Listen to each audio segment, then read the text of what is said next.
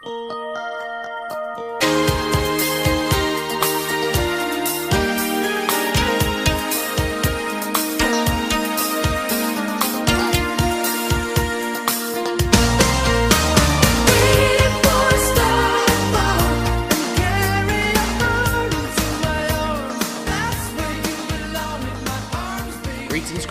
and welcome to another edition of Let Me Tell You Something. As myself, Lorcan Mullen, and my co-host Simon Cross. have been going through every match that Dave Meltzer's rated five stars or higher that we can discover and find and keep and cherish for ourselves, and watch it, analyze it, contextualize it, reappraise it, and decide whether we ourselves will give it five stars out of five. Simon, we're continuing our 2017 um, decology, as it were.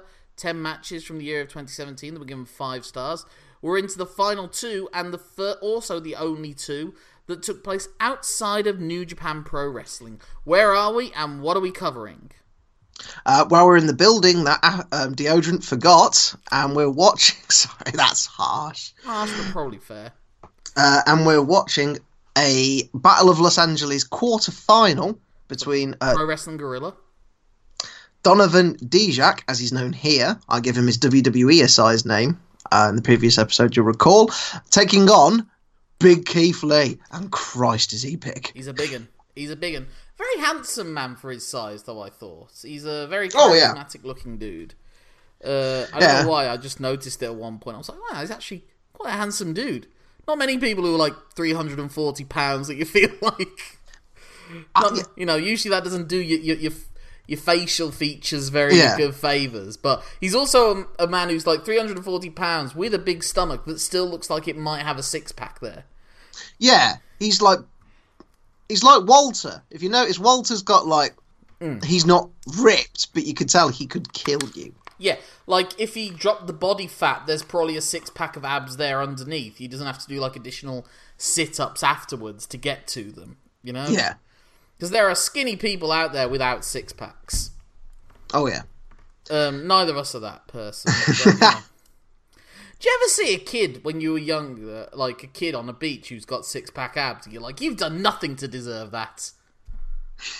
I didn't get. I got always just got like weirded out by them. It's like, what genetics have they got? Yeah, it's not like they could, they've they've like tried to get it again. It's just kind of. I'm guessing John Morrison probably had like an eight pack from about five. he was doing sit ups in the womb. Was John Yeah. Morris?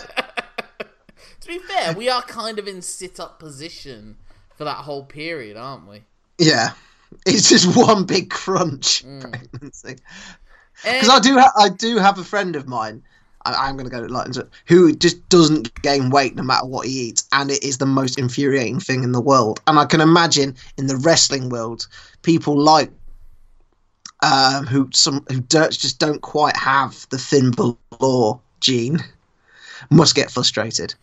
do you um? Yeah, I mean, guys like uh, yeah, but it's like it's across the you know as we uh, recently joined the WWE a few, few a while back now, but not more close to our time of recording. Uh, Cain Velasquez. And a lot of people online complaining that he doesn't look that particularly intimidating. And it's like, really? Really, mate? Just watch the UFC fight against Lesnar, you'll see. Yeah. But anyway, uh, we are, you know, we're talking about people with different uh, genetic traits to the majority of us. And whilst the indie scene is traditionally five foot seven, five to five foot eleven people doing their best to do something spectacular to make up for their size disadvantage, two men with the size advantage pretty much spend this entire match showing that they can do anything that those five foot seven to five foot eleven people do on the indie scene.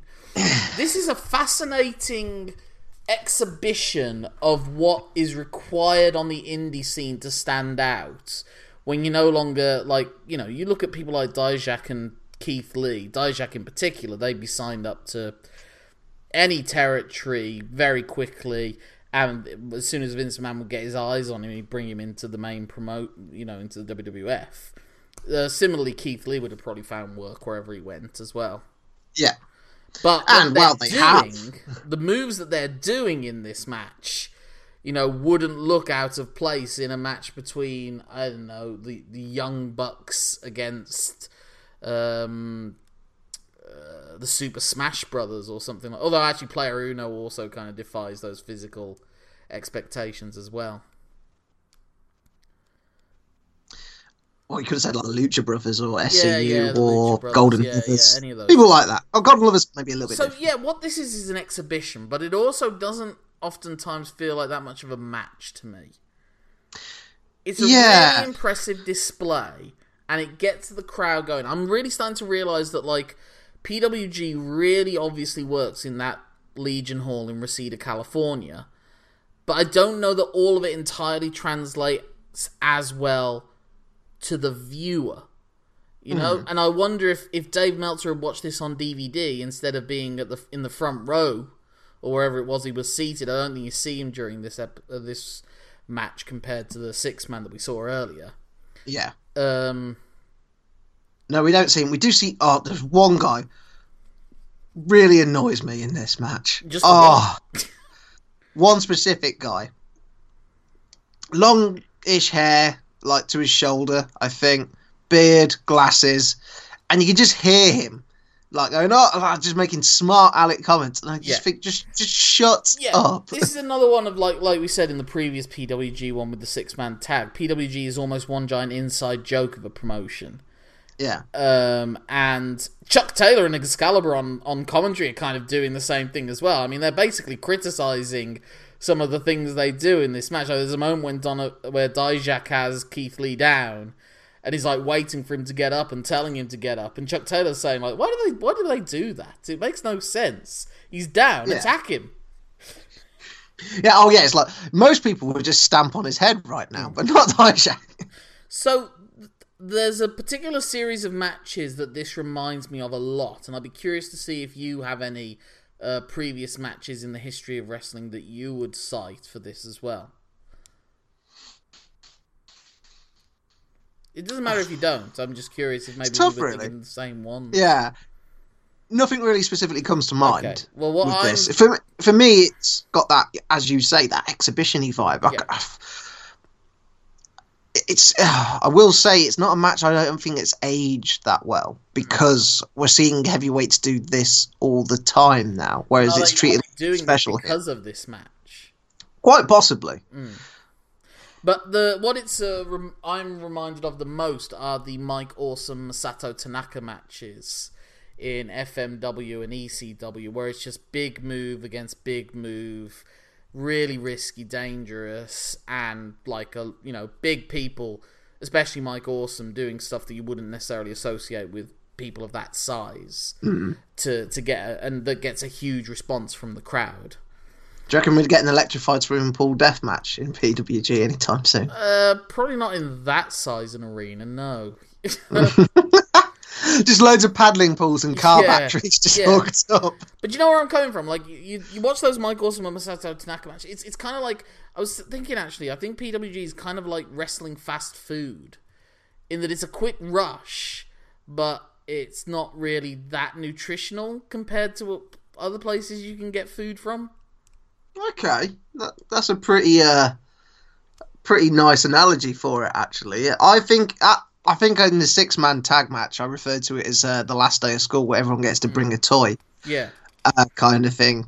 And it's the, it's got that you in the same way that when you eat fast food, you accept that you're just eating something fast, loose, and just Yeah. for for the taste, not for the uh, nutritional value. And it's and things are very fast and loose later on in the day when you're having a a, a, a refunding. uh, refunding. That is the politest word you could have used there. Fair play. Um, but yeah, I just um, it's just a series of big, big moves, and they don't hit all of them, but you just applaud their effort for what they do hit. Like there's several times in the match where Dijak tries to land on his feet from like a like very early on. He, he does like a, a backflip, but he doesn't land well off of it. Yeah. And you know, people make mistakes in life and in you know in real fight situations, but it's obvious that they're trying. Like I said, this is like a floor exhibition in a gymnastics competition, just with the two Yeah. least likely looking gymnasts you can imagine. Um, and they're just like, it's it feels like play. Very impressive. I, I really don't want to be shitting all over this, but I guess maybe it's because I've watched so many good matches to have something where I can see clear flaws in it, I guess I'm kind of like, you know, uh, haha, that's a chance, you know? Because if, you- if you are five stars, especially in this day and age, I, I have a certain level of expectation. And I think what Dave Meltzer gave was a five star experience for people in that hall. And I don't doubt it was for them. And if I was there, maybe I would have also thought that as well. Well, yeah, because the fact remains is watching wrestling live is intrinsically different to watching it on television. Like it, it just is. Like you do find things um, more appealing than you would on reflection. But um, a great example of that is an Aleister Black versus Curt Hawkins match I saw tape for main event. I thought, oh, this is actually quite good. But I think if I watched that episode of main event, I'd be like, oh, bit by the numbers, but it happens.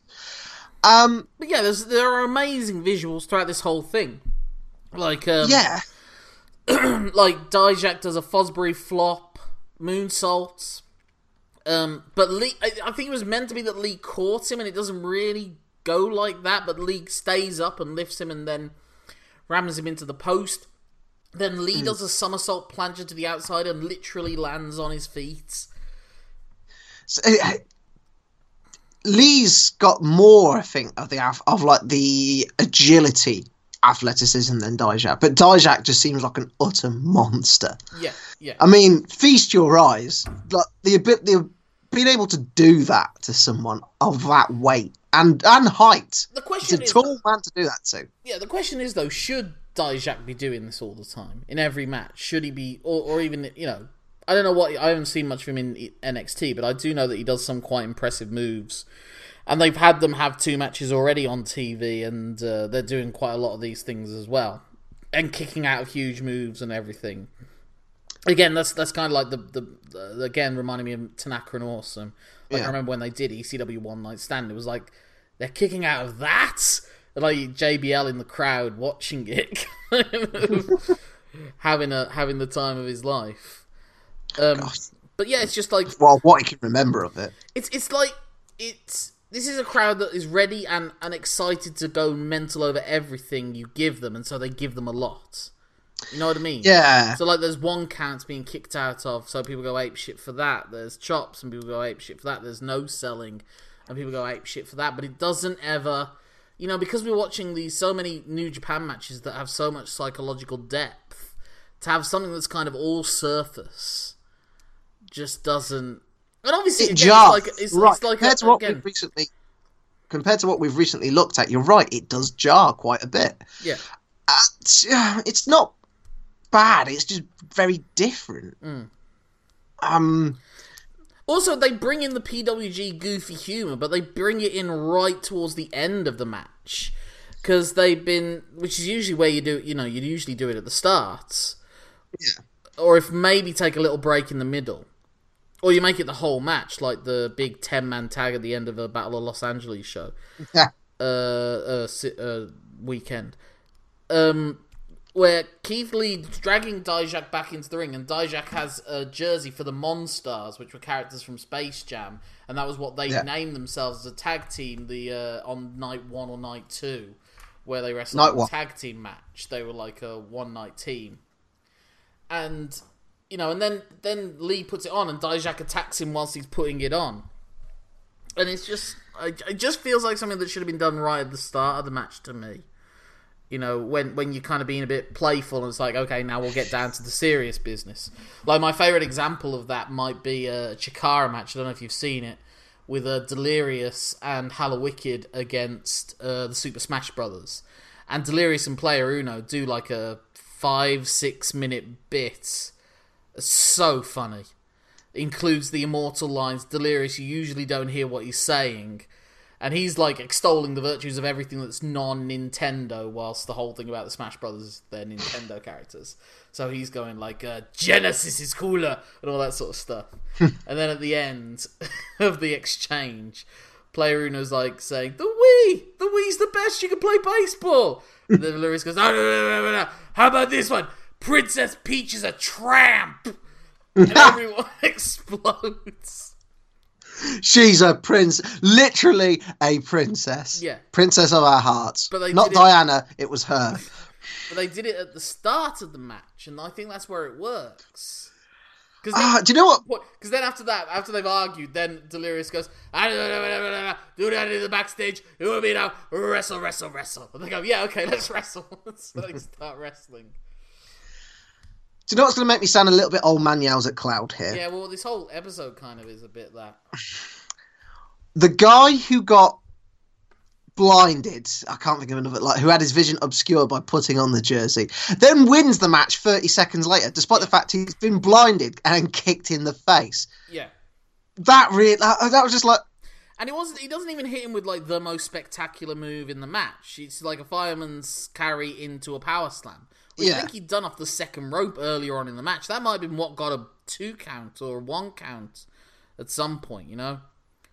But yeah, it's like, like, look, like I said, as, a, as an exhibition, as like an audition piece for for the WWE, where they're looking for people to like, and they're all about creating moments now, where you can do that brilliantly with both of these guys. You know, it's like yeah, Brock when Brock Lesnar tried to do the shooting star press, if you put it in the right context at the right time and Brock Lesnar doesn't slip and nearly break his neck doing it, Yeah. it can be a great visual. And I don't know, I don't know.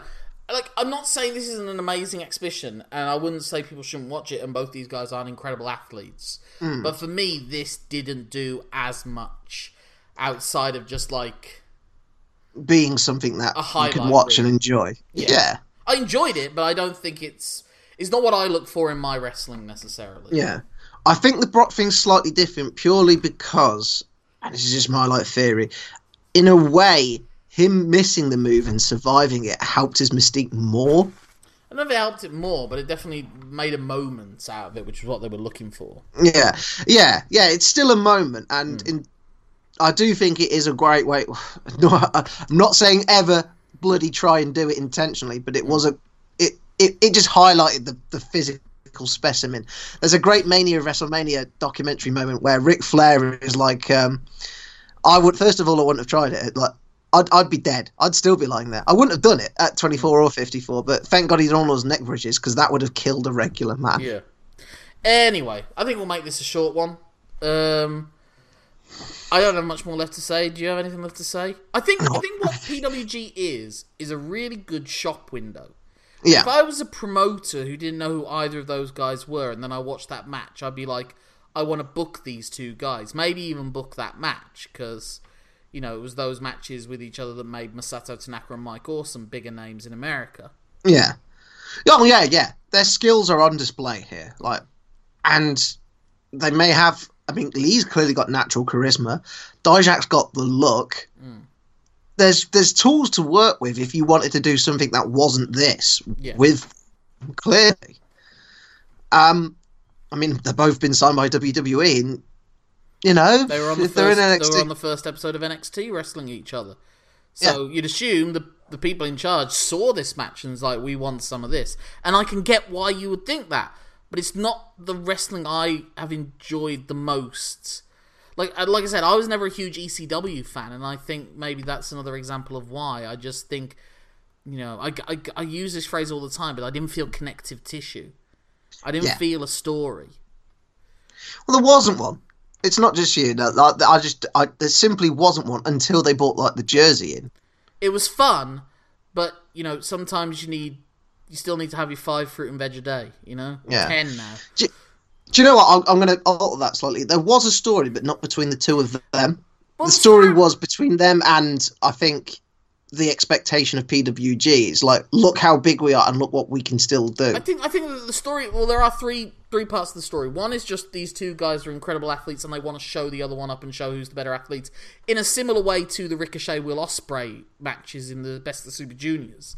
Yeah, The other story is that it's kind of like a kaiju big battle. Uh, you know, when you consider everyone else, this is kind of like King Kong against uh, uh, King Ghidorah. Uh, no, sorry, uh, Godzilla against King Ghidorah. You know, from the recent Godzilla movie. Oh right, right, one of them, like Yeah. Mothra or something yeah, like. yeah, yeah. Maybe not Mothra so much. A huge moth! No! Just turn Hey! the lights off. Oh, all right. Hey, hey, hey! If you fought Mothra, you wouldn't win. All right, so don't run your mouth. Of course not. I'm not I'm like, bring it on, Mothra. Um, And the third story of the match is um I can't remember. It's a memorable one. Yeah, yeah. but that's sort of the point, isn't it? Though it's like you've just well, the mentioned. third story of the match is, is let's steal. We're going to steal the show. Yeah. You know, and that's kind of what all of PWG matches are. Can we steal the show? Out of those three points, half a point of that was between each other, like showing each other up. The rest of it was let's show what we can do to people that aren't each other. Let the the, the story isn't about us as a in a combative sense.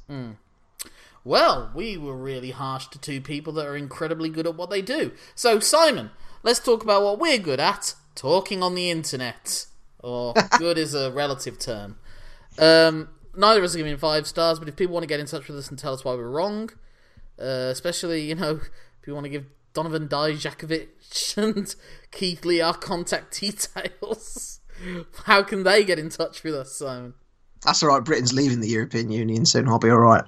Uh, What? Croatia's an EU state, isn't it? Oh, okay. Yeah. Yeah. I don't know if they are actually. I think they are. Oh yeah, they are. Because people loads of people moan about Croatians coming over, aren't they? Yeah. So yeah, go on. Ah.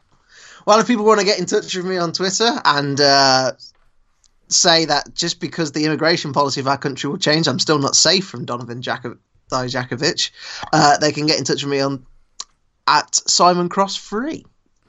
My name's Lorcan Mullen. That's L O R C A N M U L L A for assimilation, N for no deal Brexit.